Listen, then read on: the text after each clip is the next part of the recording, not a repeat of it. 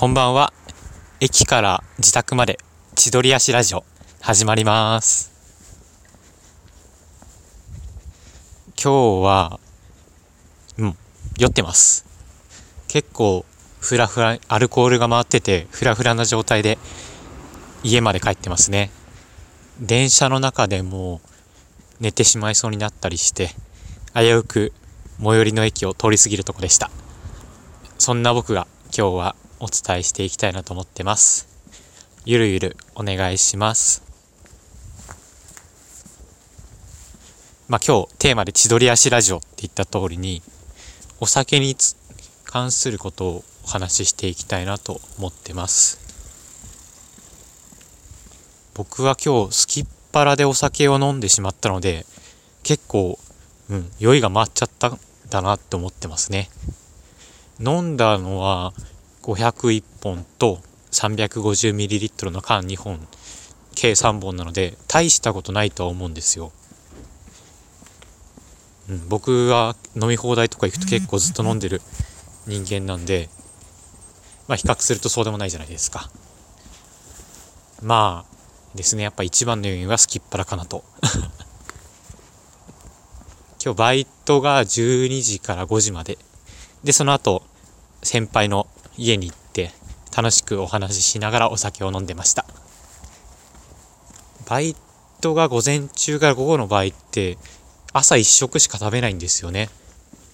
でそのままの流れでお酒を飲んだのでこんな風になってしまったんじゃないかなと思ってます。で今まででこれまでがフリートークということで本題に入っていきたいと思ってます。今日のテーマはそのお酒酔っ払うってどうなどうしてなってしまうのかみたいなことについて考えていきます。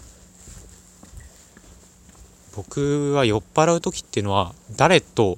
どんな環境で飲むかっていうのが一番大切だかなって思うんですよ。僕が一番酔いやすいのは気心が知れた友達それこそまあ先輩とか後輩とかもまあ、あらゆる人に当てはまるんで当てはまるんですけれども気心が知れた人と落ち着いた環境で飲む時が一番アルコールを感じられて楽しい時になるんですよね。今日もそんな夜でした。なんでですかね。心理的にアルコールを受け入れやすい体質になるのかわかんないんですけれどもやっぱりその本音で話したりとか心から楽しいなって思う時はアルコールにうーんなんか没入していく感じというかどんどんのめり込んでいくというかそんなイメージが僕の中にあります。逆に気を使わなきゃいけない時とかあと僕は結構大勢でのすごい大人数での飲み会っていうのはうん、全然酔わないんですよね。うん、今日以上の量を飲んだとしても全くシラフでいられる自信があります。やっぱりそれっていうのは周りをどう、まうん、周りの雰囲気とか気にしたりとか自分が話しかけなきゃっていう風に気が張るからかなっていうのは思ってます。うん、まあでもそういう飲み会も嫌いじゃないんですけれどもね。